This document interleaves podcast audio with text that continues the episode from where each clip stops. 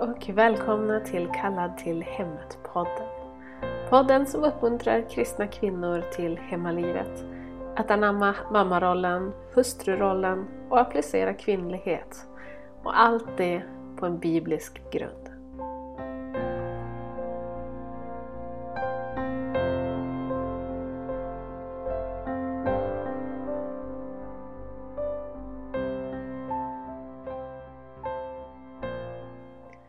Då var vi här igen. Ytterligare två veckor har gått sedan sist och idag har jag ett alldeles särskilt ämne att prata med er om.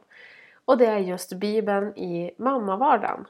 Hur lätt är det egentligen att ta sig tid med Bibeln mitt i allt vardagligt stök? Finns det tid? Finns det något man kan ändra på? Behöver man verkligen spendera tid i Bibeln? Ja, det är några av de frågor som jag kommer att beröra i dagens avsnitt. Och innan jag dyker in i dagens ämne så tänkte jag också bara lite snabbt flika in. Som ni kanske har märkt så har den här podden vandrat mer och mer till att handla om tro och det kristna livet, mammalivet. Och det är just den riktning som jag kommer att fortsätta gå i. Jag vill någonstans kunna uppmuntra kvinnor just i vår kristna vandring. Jag har inte alla svar, jag är inte allvetande och långt ifrån att vara en perfekt kristen kvinna, fru och mamma. Men någonstans så vill jag ändå dela med mig av det som jag upplevt, sett eller själv blivit lärd. Jag tror att det finns många kristna kvinnor där ute som vill ha lite uppmuntran och kanske känslan av att inte vara ensam. Så även om podden fortfarande självklart kommer att handla om livet hemma så kommer den också präglas, kanske mer än tidigare, av just min tro. Så jag hoppas att ni fortsätter hänga med ändå. Men tillbaka till ämnet. Jag tror att många mammor kämpar med just bibeltid. Att hitta en bra balans mellan vardag och den andliga utvecklingen så att säga. Att bygga på relationen med Gud samtidigt som vi sköter om vår familj, hushåll och kanske andra människor. Och om det är någonting som jag kan skriva under på så är det just detta. Jag har haft perioder i mitt liv där jag har varit otroligt hängiven bibelläsning, bön, se, se och höra predikningar och så vidare. Men jag har också haft säsonger i mitt liv där jag brustit kanske mer än de flesta. Där jag inte läst Bibeln överhuvudtaget och kanske knappt ens spenderat tid i bön. Och jag tror också att många andra, inte bara mammor och kvinnor, kan skriva under på detta fenomen. Även om det kanske bara är i en liten utsträckning. Men varför är det då så svårt? Så svårt ibland att bara göra det. Bara sätta sig ner och läsa. En del som kämpar med att läsa Bibeln kanske däremot kan spendera flera timmar på att läsa romaner, bloggar eller tidskrifter. Men inte Bibeln. Så vad beror det på? Självklart så tror jag att det finns en andlig påverkan på problemet. Att många faktiskt vill läsa. Men man tar sig bara inte för att göra det. Man kanske drabbas av extrem trötthet så fort man sätter sig ner med Bibeln i handen. Eller så kanske man bara inte hittar motivationen. Oavsett vad det beror på så är det här ett vanligt problem. Inte bara bland kvinnor här i Sverige utan generellt över hela världen faktiskt. Mer eller mindre. Och självklart så finns det ju de som också är hängivna sin bibel. Men det är ändå någonting som många verkar kämpa med, just bibelläsningen. Och kanske allra helst i vissa perioder av livet. Kanske småbarnsåren eller om man har en allmänt stressig vardag. En annan orsak till varför vi inte läser Bibeln kan kanske också vara att vi kanske inte alltid har förståelse för varför vi ska läsa. En del läser Bibeln bara för att man måste. Att det är det som förväntas av en om du kallar dig kristen. Och om du är en som gör, gör det så tänk om. För Bibeln är inte vilken bok som helst. Det är inte någonting som vi läser bara för att vi som kristna måste. Utan för att det finns kraft i Guds ord. Och för att vi genom Guds ord kan komma i en närmare relation med Gud. Men för att ta ett exempel. Så läser vi Bibeln för att till exempel få urskiljning. I Hebreerbrevet kapitel fyra vers tolv så står det följande. För Guds ord är levande och kraftigt och skarpare än något tvegat svärd och tränger igenom tills det skiljer själ och ande, märg och led, och det är en domare, i King James så står det urskiljare, över hjärtats uppsåt och tankar. Eller som det står i Jeremia vers, kapitel tjugotre, vers tjugonio. Är inte mitt ord som eld, säger Herren, och lik den hammare som krossar klippan. Så vi ser alltså att det finns en enorm kraft i Guds ord. Och det är faktiskt, att Guds ord är faktiskt avgörande, en avgörare för hjärtats uppsåt och tankar. Genom att läsa Bibeln kan vi alltså få hjälp att välja bort all egoism och alla våra kötsliga begär som inte går i enhet med Guds vilja. Så genom att läsa Guds ord kan vi alltså få denna urskiljning till att helt enkelt, men inte lätt, välja rätt. Och ett viktigt exempel på hur vi kan använda Bibeln är ju när Jesus blir förd ut i öknen efter att ha fastat i fyrtio dagar och fyrtio nätter och där blir frestad av djävulen.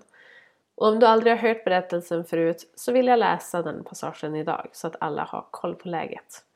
Och jag läser ur Matteus am, am, evangeliet, Matteus evangeliet, kapitel fyra, eh, vers ett till elva. Det står så här. Då blev Jesus förd av anden ut i öknen för att frestas av djävulen. Och när han hade fastat i fyrtio dagar och fyrtio nätter blev han sedan hungrig. Och frestaren kom fram till honom och sa: Om du är Guds son, så befall att dessa stenar blir bröd. Då svarade han och sa: Det står skrivet, människan ska inte leva bara av bröd, utan av varje ord som utgår från Guds mun. Då tog djävulen med honom med sig till den heliga staden och ställde honom på templets högsta plats och sa till honom: Om du är Guds son, så kasta dig ner, för det står skrivet, han ska ge sina änglar befallning om dig, och de ska bära dig på sina händer, så att du inte stöter din fot mot någon sten. Jesus sa till honom: Det är också skrivet, du ska inte sätta Herren din Gud på prov. Åter tog djävulen honom med sig upp på ett mycket högt berg och visade honom alla riken i världen och deras härlighet, och sa till honom: Allt detta vill jag ge dig, om du faller ner och tillber mig. Då sa Jesus till honom: Gå bort, Satan, för det står skrivet, Herren din Gud ska du tillbe, och endast honom ska du tjäna. Då lämnade djävulen honom, och se, änglar kom fram och tjänade honom. Här ser vi tydligt på hur vi kan använda Guds ord, hur viktigt det är att ha kunskap om Bibeln. För när djävulen kom och frestade Jesus, vad gjorde Jesus då? Jo, han svarade honom bara med orden: Det står skrivet, och citerade vad det som stod. Så även i stunder när vi blir frestade så kan vi använda Guds ord till att stå emot djävulens viskningar eller angrepp. Att genom sanningen kunna försvara oss och skydda oss så att vi inte faller för alla frestelser i denna värld. En sak som också är väldigt intressant: andra gången djävulen frestade Jesus så använde till och med han Guds ord. Och han säger: Då tog djävulen honom med sig till den heliga staden och ställde honom på templets högsta plats och sa till honom: Om du är Guds son, så kasta dig ner, för det står skrivet, hör här, han ska ge sina änglar befallning om dig och de ska bära dig på sina händer, så att du inte stöter din fot mot någon sten.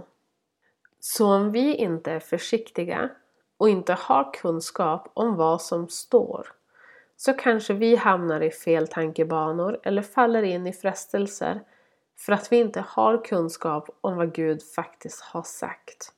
Så det är verkligen jätteviktigt.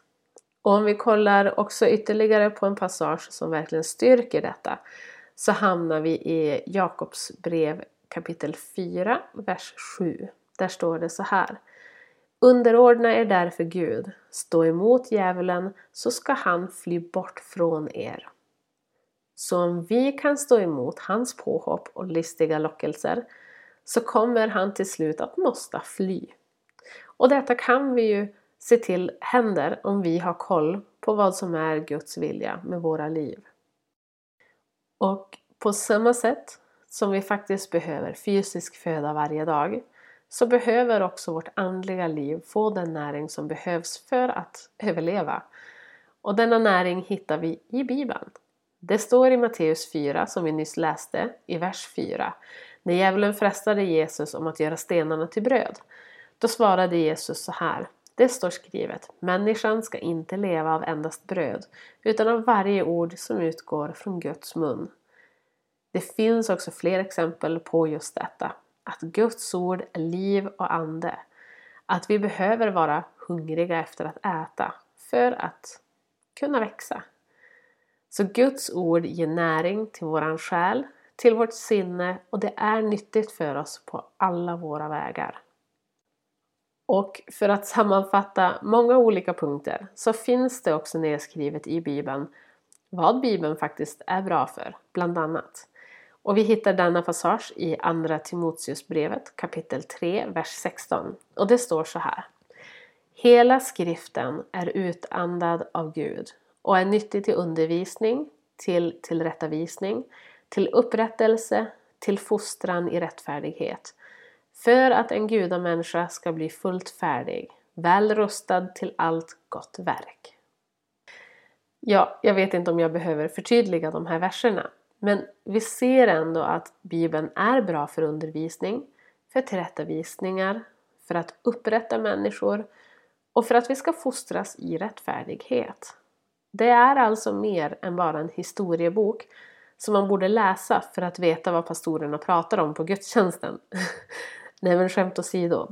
Men Bibeln rustar oss med allt som vi behöver, och därför så bör vi läsa den. Sen finns det ju såklart andra aspekter av bibelläsningen också. Ibland så kanske vi behöver läsa Bibeln för att komma till rätta med synd i våra liv. Sådana gånger kanske det inte är lika kul att läsa Bibeln, men någonstans så måste man ju ändå börja. Om Gud uppenbarar någonting i ditt liv som inte är bra, som är synd, så bör vi ivrigt ta emot och göra allt vi kan för att gå en annan väg, att vända om totalt. Och att istället gå i Guds utstakade steg. Så sammanfattningsvis, syftet med att läsa Bibeln grundar sig i att veta vem vi tjänar. Varför vi tjänar honom och hur vi tjänar honom. Vi läser Bibeln för att få en djupare förståelse över den Gud som skapat oss. Över Jesus som dog för din och min skull. Vi läser Bibeln för att vi vill, och vi inser att vi behöver den andliga födan. Och nu ska man däremot inte känna sig nedstämd av det här. Om det är så att man faktiskt kämpar med att läsa Bibeln i vardagen. Det är inte syftet med podden idag. Eh, syftet är att ni ska bli upplyfta. Inte att ni kanske ska känna ännu större skam och skuldkänslor för att ni inte tog upp Bibeln igår eller dagen innan. Nej, syftet med podden idag är att uppmuntra er och att göra er ivriga till att gå till Bibeln. För det behöver inte vara så jobbigt och svårt som man ibland kanske tänker sig. Till en början kan det absolut vara svårt och jobbigt, men det är sånt som kommer att lätta med tiden. Och jag ställde även frågan på min Instagram till mina följare där. Och som jag misstänkte så fanns de problem som jag anade även där. Jag ställde frågan hur mycket tid som de spenderar på att läsa Bibeln. Majoriteten svarade att man försöker läsa varje dag, men att man ibland missar. En mindre andel svarade att man spenderar tid i Bibeln varje dag, ibland flera gånger per dag. Vilket är helt fantastiskt. Så kul att höra. Några få svarade att man läser någon gång per vecka, men att det är svårt att hitta tid. Däremot någonting som förvånar mig lite grann var sparsalternativet som kom på faktiskt andra plats. De som läser bara ibland för att man varken har tid eller motivation. Och här ser vi ju då att det kanske inte alltid blir så ofta som man tänker sig när man vill läsa Bibeln. Men att många faktiskt saknar tid och motivation. Och det här kan ju såklart bero på så många olika saker. Men innan vi går in på detaljer kring detta så ska vi ta upp de andra frågeställningarna också. För jag frågade nämligen om de upplever att det är svårt att hitta motivation. Och detta var då såklart innan jag visste resultatet på den tidigare frågan. Men resultatet var tydligt. Klar majoritet svarade att det ibland är svårt att hitta motivation. Det beror lite på vilken säsong man är i i livet. På andra plats kom de som har svårt att hitta motivation. De som vet att de borde läsa men man tar sig inte hela vägen fram. En liten skara svarade att motivationen inte var ett problem. Att man nästan springer fram till Bibeln. Det var dock inte så många, utan majoriteten verkar ändå kämpa mer eller mindre med motivation av olika anledningar. Och när jag sen kom till nästa fråga som löd: vill du spendera mer tid i Bibeln än du gör idag? Där svarade hundra procent ja. Vilket är ju otroligt bra. För då finns det ju ändå någonstans viljan till att ändå söka mer och läsa mer och lära känna Gud mer. Samtidigt så kan jag ändå tänka att många upplever att de brister i det här eh, området. Att man inte läser tillräckligt eller så mycket som man egentligen vill göra. Sedan bad jag dem att berätta vad de tycker är svårast när det kommer till att läsa Bibeln. Här var det minsann blandad kompott. Men överlag så upplever jag ändå att det är samma problematik. Eh, men det ter sig i lite annorlunda former hos olika människor. Och det här är lite av de svaren som jag fick. Att man upplever det svårt när man är trött eller stressad. När livet löper på bra och man inte behöver Gud lika mycket. När vardagen förändras och man tappar rytmen. Svårt att hitta tid ostört. När man känner sig dålig. När dagar är fulla av aktiviteter, jobb och andra ärenden. Om det finns mycket motstånd, då är det svårt innan man öppnar Bibeln. Trötthet. Inte lugn och ro hemma. Eh, inte vet vart man ska börja.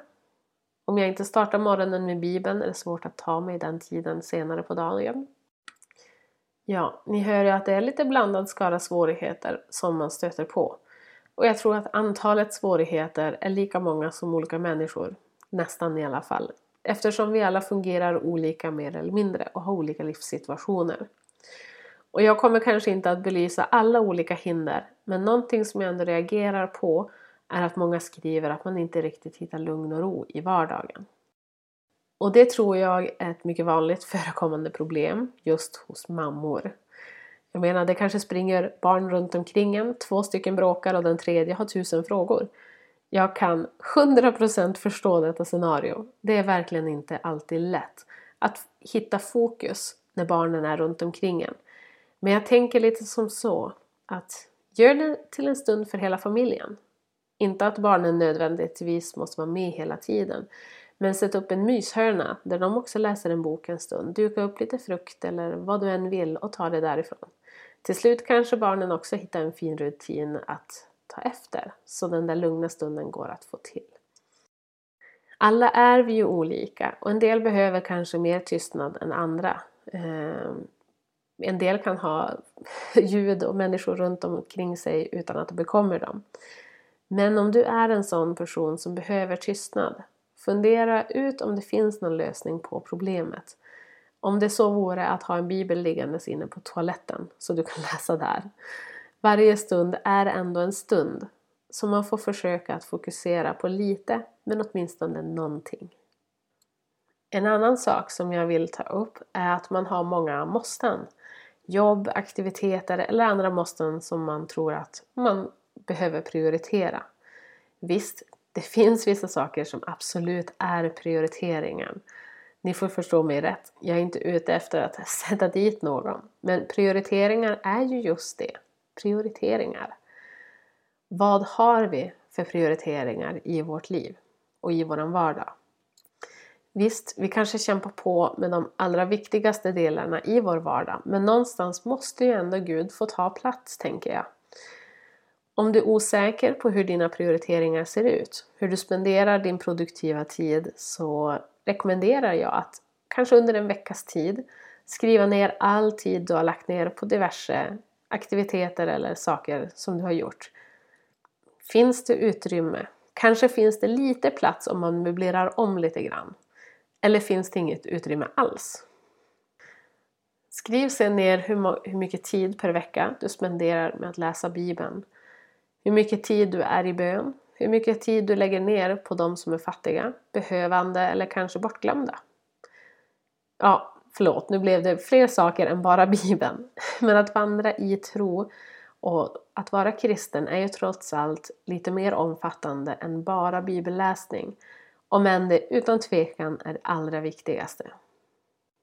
Jämför sedan den tiden på all tid som du lägger ner på Facebook, Instagram, YouTube, poddar, kanske inte den här, jo den också, bloggar, framför tvn eller tid som du kanske lägger ner på ditt utseende av olika slag. Var ärlig mot dig själv och Gud. Finns det tid att ta från när det kommer till vardagliga nöjen eller onödigt scrollande på sociala medier? Är Bibeln och att tjäna Gud bara ytterligare en sak på att göra-listan?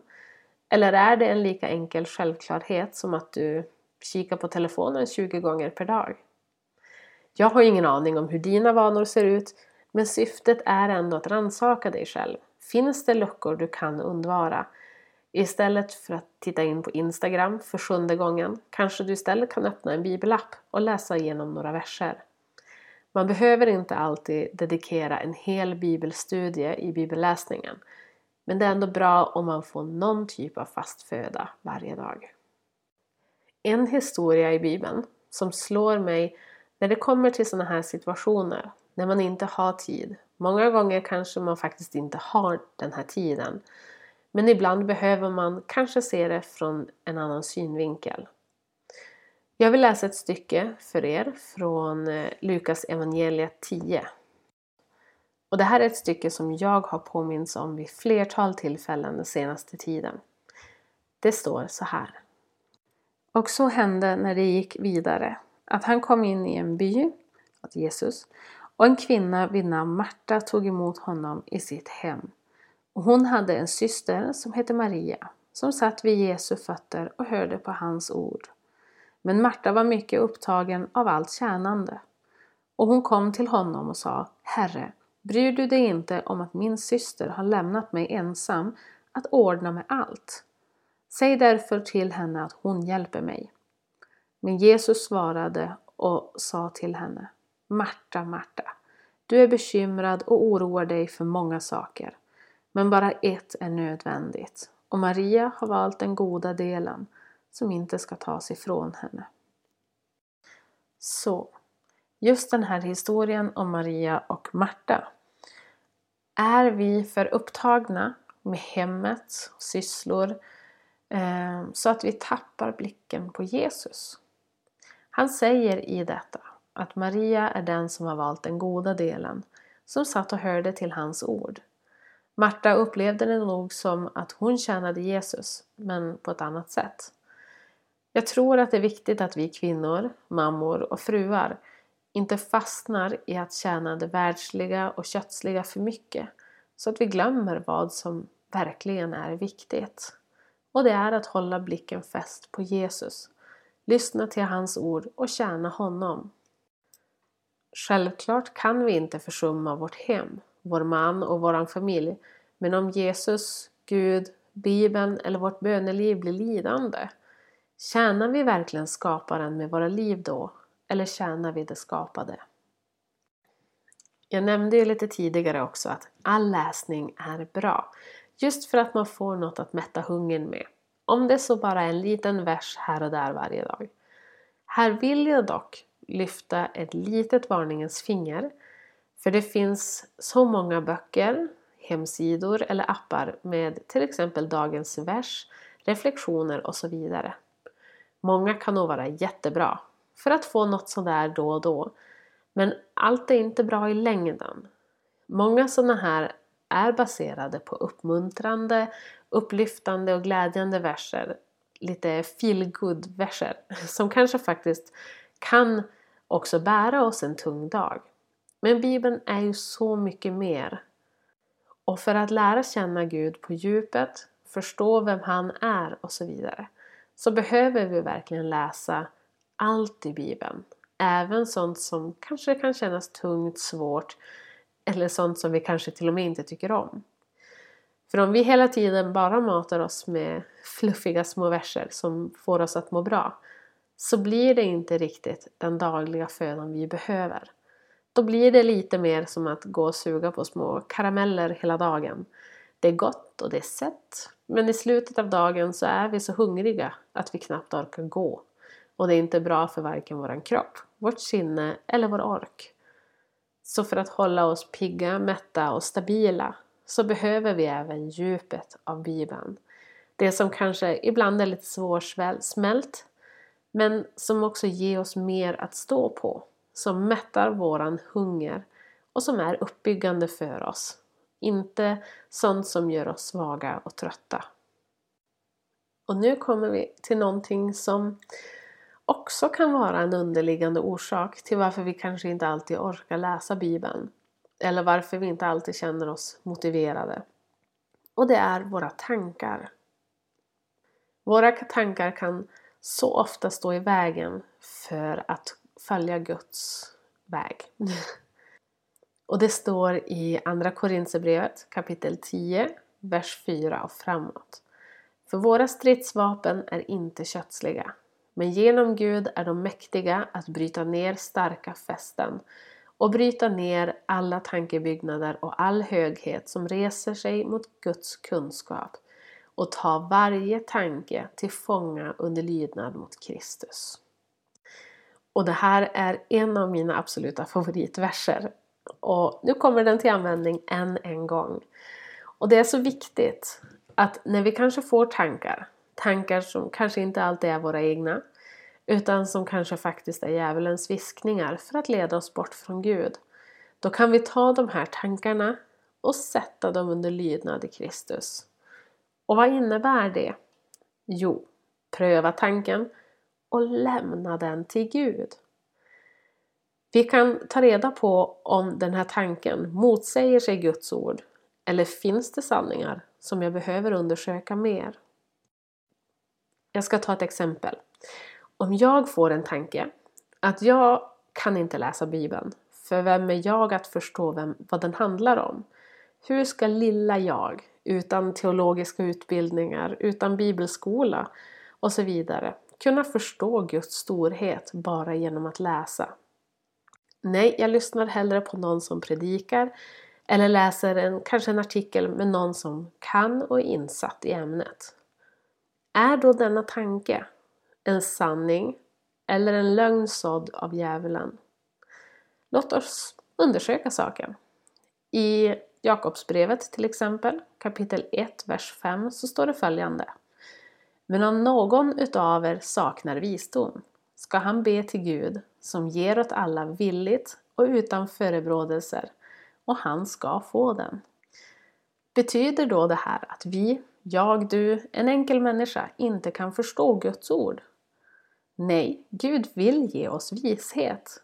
Om det är något du tycker känns tungt eller svårt att förstå, se till att be specifikt om just visdom när du läser det. Ehm, och be att Gud ska ge dig visdom så att du förstår.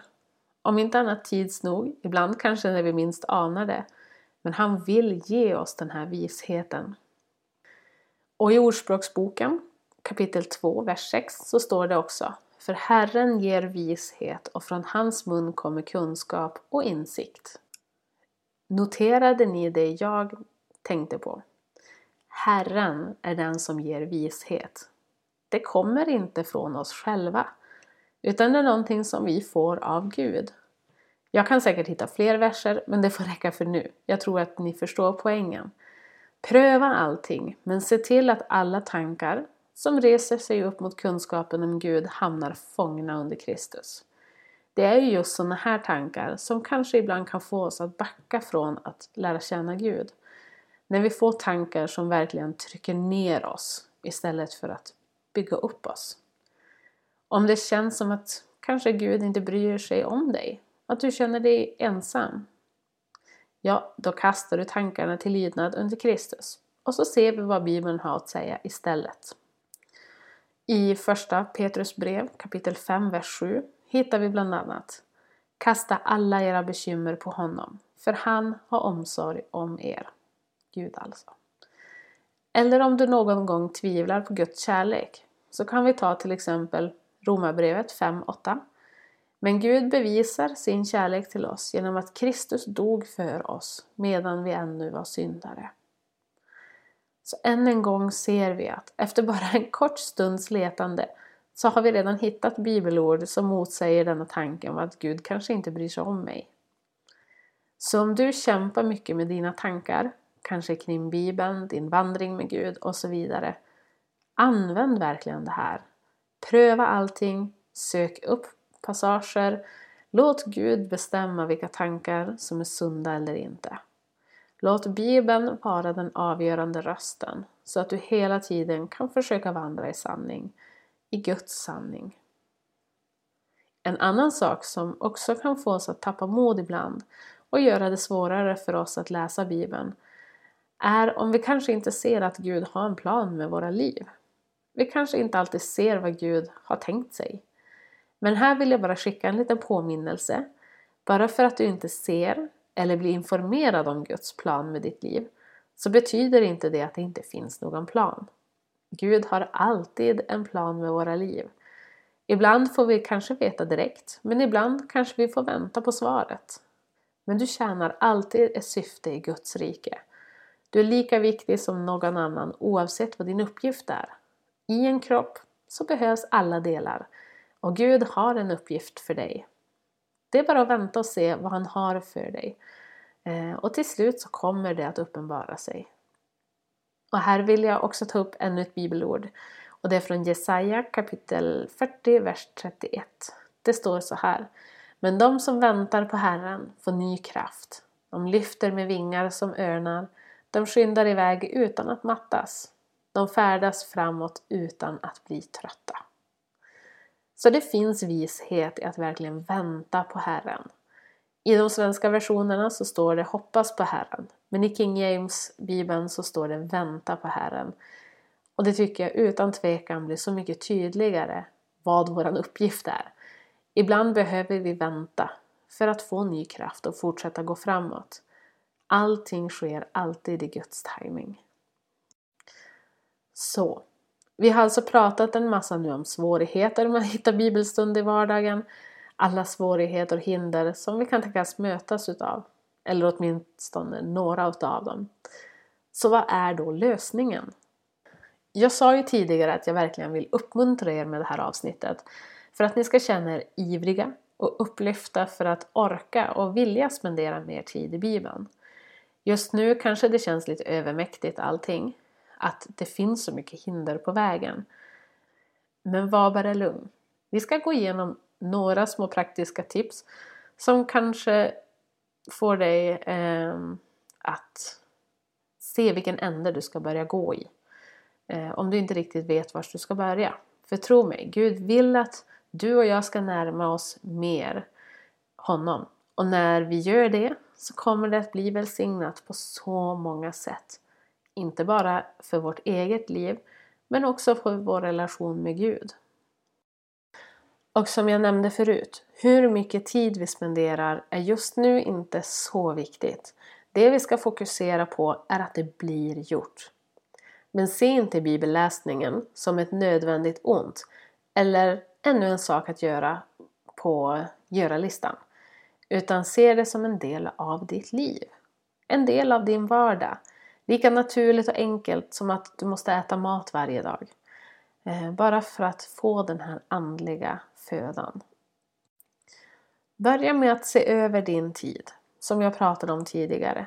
Finns det saker som du lägger ner onödigt mycket tid på? Som du kan avvara lite till bibelläsning. Som mamma har man kanske inte så många lediga stunder på dagarna. Men se till att du alltid har en bibel liggandes framme. Kanske vid köksbordet, i vardagsrummet, i sovrummet, på toaletten. Ja, var helst du tänker dig att du kan ha tid att läsa. Eh, som jag sa förut, det är inte alltid viktigt att göra en djupgående bibelstudie varje dag. Men att åtminstone läsa varje dag är det som är viktigt. Kanske är det en säsong i livet just nu där du har svårare att kunna avsätta tid. Ja, men då läser du det du hinner och kan så ofta du har möjlighet till. Kanske kommer en tid sen när du kan sitta mer dedikerat och planerat. Men huvudsaken är att du läser. Även om det skulle innebära att du sitter med Bibeln eller bibelappen på toaletten för att få fem minuter extra läsning. Och sen funkar ju också konceptet många bäckar små. Om du kanske läser fem minuter där, tio minuter där, fem minuter där. Det kanske inte blir så sammanhängande, men i slutändan när kvällen kommer så kanske du har hunnit få ihop en halvtimme, en timme. Och det är i så fall jättebra. Så försök att se all tid som bra tid. Något jag också rekommenderar verkligen om du inte redan gör det är att alltid innan du läser spendera en liten stund i bön. Om du har kort om tid, be ändå att Gud ska välsigna läsningen. Att han ska visa meningen med det du läser. Att du ska läsa med öppna och klarsynta ögon. Inte efter din egen vilja, utan efter hans vilja. Jag upplever att skillnaden är enorm på min bibelläsning sen jag började be innan. Att man ödmjukar sig inför vad Gud vill säga. Och om du kämpar med just bön, så se det som ett samtal. Du behöver inte rabbla på ramsa efter ramsa med perfekt synkroniserade ord. Utan be från hjärtat så ska du se att det blir äkta. Som det står i Matteus sex sju. När ni ber ska ni inte vara mångordiga som hedningarna. För de menar att, att de ska bli hörda för sina många ords skull. Ni ska därför inte likna dem. För er fader vet vad ni behöver innan ni ber honom. Så här kan vi hitta frid i att även om vi inte ens alltid vet vad vi behöver så vet Gud det. Och det är verkligen inte för våra många ords skull som han hör oss. Men se till ändå att be lite grann innan du läser. Särskilt om du kämpar med bibelläsningen. En annan bra lösning ifall du har ont om tid eller möjligheter till att läsa är ju att faktiskt sätta igång en ljudbibel eller en predikan eller vad som helst. Det är ju faktiskt en fantastisk sak med dagens teknik att vi kan lyssna på Bibeln medan vi lagar mat, medan vi kör bil, sitter på bussen, är ute i trädgården och så vidare. Även om det kanske är lite ljud runt omkring dig så kan ju ändå Gud välsigna din tid och du får det du behöver. Jag tycker att det är ett fantastiskt verktyg när man inte kan sitta och läsa själv. För ofta så har man kanske händerna fulla oavsett om man har barn eller inte. Så har du inte möjligheter att sätta dig ner med Bibeln i handen. Lyssna på den. En annan sak som jag reflekterade över när jag ställde mina frågor på Instagram var att många känner sig lite som att man har fastnat. Man vet inte riktigt varken vart man ska börja eller fortsätta. Men här finns det ju också oerhört mycket material att ta del utav på nätet. Det finns många bibelappar som har olika läsningsplaner man kan följa. Läsplaner.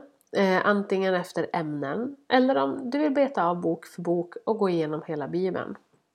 Vilket jag starkt rekommenderar att du gör förr eller senare. För hela Bibeln är verkligen nyttig och upp uppbyggande för oss. Även de delar som vi kanske inte alltid förstår. Men det finns i alla fall många olika bibelstudium och planeringar som du kan ta del utav. Så slipper du våndas eller kanske ängslas över vad du ska läsa härnäst. Eller så kan du slå på någon bra predikan så kanske du får vägledning till något ämne som du vill djupdyka mer i. En sak som kanske kan öka din motivation till att läsa Bibeln är att kanske läsa tillsammans med någon. Antingen via nätet eller om du har någon annan eh, hemmamamma eller kristen syster som du kan träffa eller samtala med. Där ni diskuterar kanske olika stycken eller helt enkelt bara peppar varandra. Ibland behöver man kanske vara två om saken så att man kan sporra och peppa varandra. För ibland så är det ju faktiskt enklare att motivera andra än sig själv. Om du har lite större barn eller åtminstone tillräckligt stora barn som orkar lyssna så kan du läsa för dina barn. Så får du läsa Guds ord och dina barn får samtidigt höra Guds ord. Hur bra är inte det? Tro inte heller att barn inte kan ta in vad du säger för att det kanske är svåra ord. Det ger dig tillfälle att förklara, så att du vet själv också att du verkligen förstår vad som sägs. Men det ger också barnen en bra grund inför vuxenlivet när de själva ska läsa Bibeln. Om barn alltid blir matade av att Bibeln är en fascinerande bilderbok. Klart, Bibeln är ju fascinerande, men man får ju ofta göra sina egna bilder. Men att det kanske bara är lek och skoj och pyssel. Vad händer då när de blir större? Jo, jag tror någonstans att det finns en risk att Bibeln kommer att vara det tråkigaste som finns. För att man är så van att det är någonting helt annat. Och det är självklart inget fel med barnanpassat material. Självklart inte. Men jag tänker ändå någonstans att det kan vara bra för barnen att se att Gud inte bara är en lekfarbror. Ja, ni kanske förstår hur jag tänker. Så tveka inte över att läsa Bibeln med dina barn. Även om de kanske är unga. För det kan såklart vara till välsignelse ändå. För minns ni vad vi sa förut? Guds ord är kraft. Det finns liv i Guds ord. Och det är nog oavsett om man är gammal eller ung. Så Gud kan verkligen komma nära oss oavsett om vi är barn eller om vi är vuxna. Ja, det blev ett väldigt långt avsnitt idag. Och det finns säkert mer delar jag kan ta upp, men jag hoppas att ni ändå kan känna er uppmuntrade med dagens avsnitt. Att trots alla hinder som leder oss bort från Guds ord så kan vi närma oss Gud. För det står också att om vi närmar oss Gud så ska han närma sig oss. Och det är viktigt att dagligen ha en relation med Gud för oss själva, för vår familj och för vår tro. Och om man jämför det till exempel med ett äktenskap. Om jag försummar min man i flera månader. Vi pratar inte med varandra. Jag tycker att allt han säger bara är jobbigt att lyssna på och så vidare. Hur kommer det att påverka vårt äktenskap? Hur kommer det att se ut efter en tid? Mest troligt så skulle det vara i spillror. Och samma sak gäller med vår relation med Gud. Vi måste vårda den, ta hand om den, lägga ner tid och energi. Även om vi kanske inte alltid orkar eller ens vill. Men för att leva i gemenskap så måste man göra vissa uppoffringar. Men som ändå i slutändan styrker oss, ger oss glädje och frid och är uppbyggande för oss och för andra. Så mammavardagen har plats för Gud. Familjelivet har plats för Gud. Låt Gud leda dig närmare honom genom hans ord och genom bön. Tack för att ni har lyssnat på denna veckas avsnitt. Om du vill komma i kontakt med mig så kan du mejla mig på kalladtillhemmet snabel-a gmail punkt com eller skicka ett meddelande till min Instagram, kalladtillhemmet. Har du frågor om dagens avsnitt eller behöver ännu mer vägledning kanske i att spendera tid i Bibeln, så tveka inte att höra av er så kan vi prata om saken. Jag hoppas att du ska hitta mer tid till Gud och gå i hans sanningar. Var välsignade, så hörs vi snart igen. Hejdå!